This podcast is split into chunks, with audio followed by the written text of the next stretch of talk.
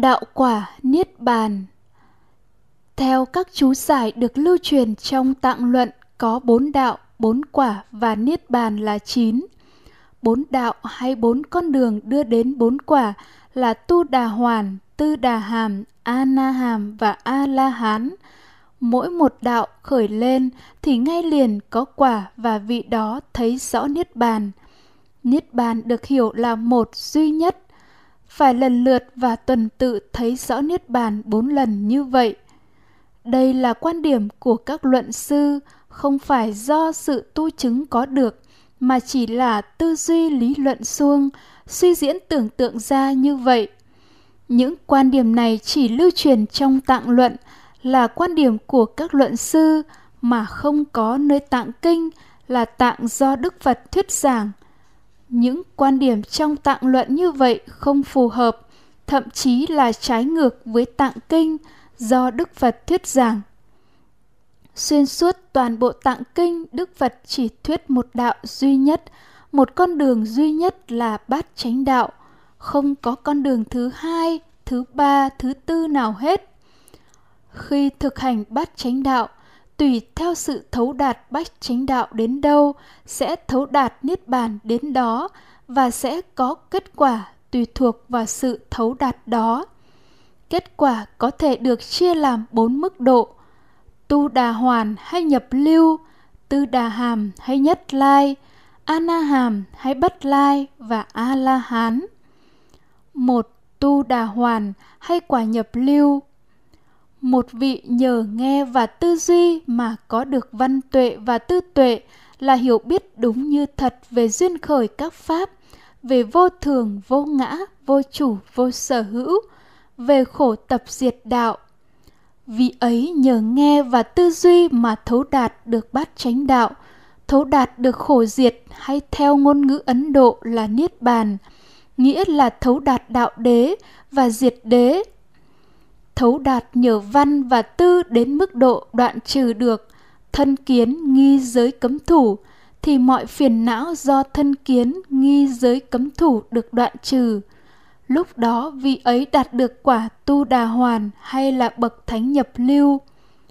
Niết bàn của một vị nhập lưu là sự chấm dứt, sự vắng mặt, sự vắng bóng hoàn toàn phiền não do thân kiến nghi giới cấm thủ gây nên vì vị nhập lưu đã đoạn trừ được ba kiết sử là thân kiến nghi giới cấm thủ. Quả tu đà hoàn có thể xảy ra do đợt chuyển đối với các bậc thượng căn, thượng trí chỉ nhờ nghe và tư duy về tứ thánh đế. Còn đa phần xảy ra một cách từ từ khi nghe, tư duy và tu tập bát chánh đạo siêu thế. Một vị nhập lưu như vậy nếu thân hoại mạng chung thì theo kinh điển có thể tái sinh tối đa là 7 lần nữa trong cõi trời và cõi người sẽ đạt giác ngộ. 2. Tư đà hàm hay quả nhất lai Một vị nhập lưu sẽ thực hành bát chánh đạo siêu thế và khi thực hành bát chánh đạo siêu thế, tham ái dục lạc do sắc đẹp, tiếng hay, hương thơm, vị ngon, xúc chạm êm ái khởi lên được giảm thiểu – khi tham ái đối với năm thứ dục lạc được giảm thiểu, thì sân, thái độ đối với các đối tượng ngược với năm dục cũng được giảm thiểu. Do tham và sân được giảm thiểu mà các phiền não do tham sân giảm thiểu đó khởi lên đã được đoạn trừ. Vì ấy do có văn tư tu như vậy mà thấu đạt bát chánh đạo và niết bàn đến mức độ đoạn trừ thân kiến, nghi giới cấm thủ và làm muội lược tham sân đối với năm dục, thì đó là vị tư đà hàm hay nhất lai. Niết bàn mà vị ấy chứng ngộ và ăn chú là vắng mặt phiền não do thân kiến, nghi giới cấm thủ và phần tham sân đã được muội lược khởi lên. Trong ba tham ái, nguyên nhân khổ là dục ái, hữu ái, phi hữu ái. Bậc thánh này mới chỉ là muội lược chứ chưa đoạn trừ được dục ái nên nếu tại đây vị ấy thân hoại mạng chung thì vị đó sẽ còn tái sinh trở lại làm người một lần nữa nên được gọi là nhất lai. 3. Anaham hay quả bất lai vị Nhất Lai tiếp tục tu tập bát chánh đạo siêu thế và khi thực hành bát chánh đạo siêu thế, đến lúc dục ái được đoạn tận, nghĩa là tham và sân đối với năm dục được đoạn tận. Vị ấy thấu đạt bát chánh đạo và niết bàn cho đến mức độ đoạn trừ được năm hạ phần kết xử là thân kiến nghi giới cấm thủ, tham sân đối với năm dục Niết bàn mà vị ấy chứng ngộ và ăn trú là vắng mặt phiền não do năm hạ phần kết xử gây nên.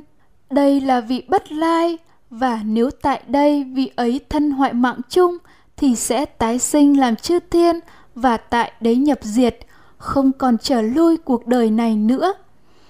Đối với vị bất lai, trong ba ái là dục ái, hữu ái và phi hữu ái mới chỉ đoạn trừ dục ái, còn hữu ái và phi hữu ái vẫn còn và như vậy vẫn còn nhân cho tái sinh các kết xử mà vị ấy chưa đoạn trừ được là hữu ái tham ái hiện hữu có thân trong kinh gọi là sắc tham.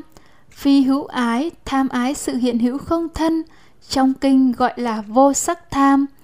Vô minh mạn ta hơn ta kém ta bằng. Trạo cử hối quá chính là si. Đây chính là năm thượng phần kết xử chưa được đoạn trừ nơi vị bất lai, nên vị ấy còn tái sinh thành chư thiên một lần chót. bốn A-la-hán Vị bất lai tiếp tục tu tập bát chánh đạo siêu thế và khi thực hành bát chánh đạo siêu thế, đến lúc dục ái, hữu ái, phi hữu ái được đoạn tận. Cho đến lúc đó, vị ấy thấu đạt bát chánh đạo và niết bàn đến mức độ mà cả 10 kiết sử được đoạn tận. Do 10 kiết sử được đoạn tận, vô minh, tham sân si được đoạn tận, mà sầu bi khổ ưu não, sinh ra bệnh chết được đoạn tận. Đây là khổ diệt hay niết bàn của vị A-la-hán. Đột chuyển xảy ra khi kiết sử cuối cùng là vô minh được đoạn tận, tránh trí khởi lên nơi vị ấy, sanh đã tận, Phạm Hạnh đã thành những việc cần làm đã làm, không còn trở lui cuộc đời này nữa. Trong bốn quả vị thuộc về bậc thánh, ba quả đầu là tu đà hoàn, tư đà hàm, ana hàm hay là nhập lưu, nhất lai, bất lai là bậc thánh hữu học, đang tu học. Quả A-la-hán là bậc thánh vô học, không còn phải tu học. Ba quả đầu thông thường chỉ xảy ra từ từ, nên không phân biệt được một cách minh bạch rành rẽ mà chỉ có quả a la hán do đột chuyển nên vị ấy nhận ra ngay liền khi xảy ra đột chuyển.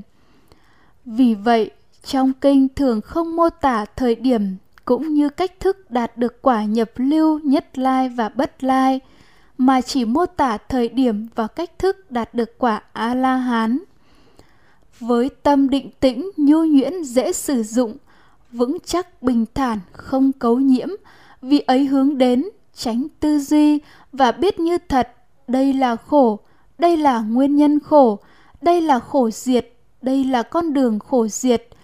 Biết như thật đây là lậu hoặc đây là nguyên nhân lậu hoặc đây là lậu hoặc diệt đây là con đường lậu hoặc diệt. Do thấy như vậy biết như vậy mà mọi lậu hoặc được đoạn tận. Tại thời điểm đó, Minh xóa bỏ hoàn toàn vô minh, đột chuyển xảy ra và tránh trí khởi lên nơi vị ấy. Sanh đã tận, phạm hạnh đã thành, những việc cần làm đã làm xong, không còn trở lui cuộc đời này nữa.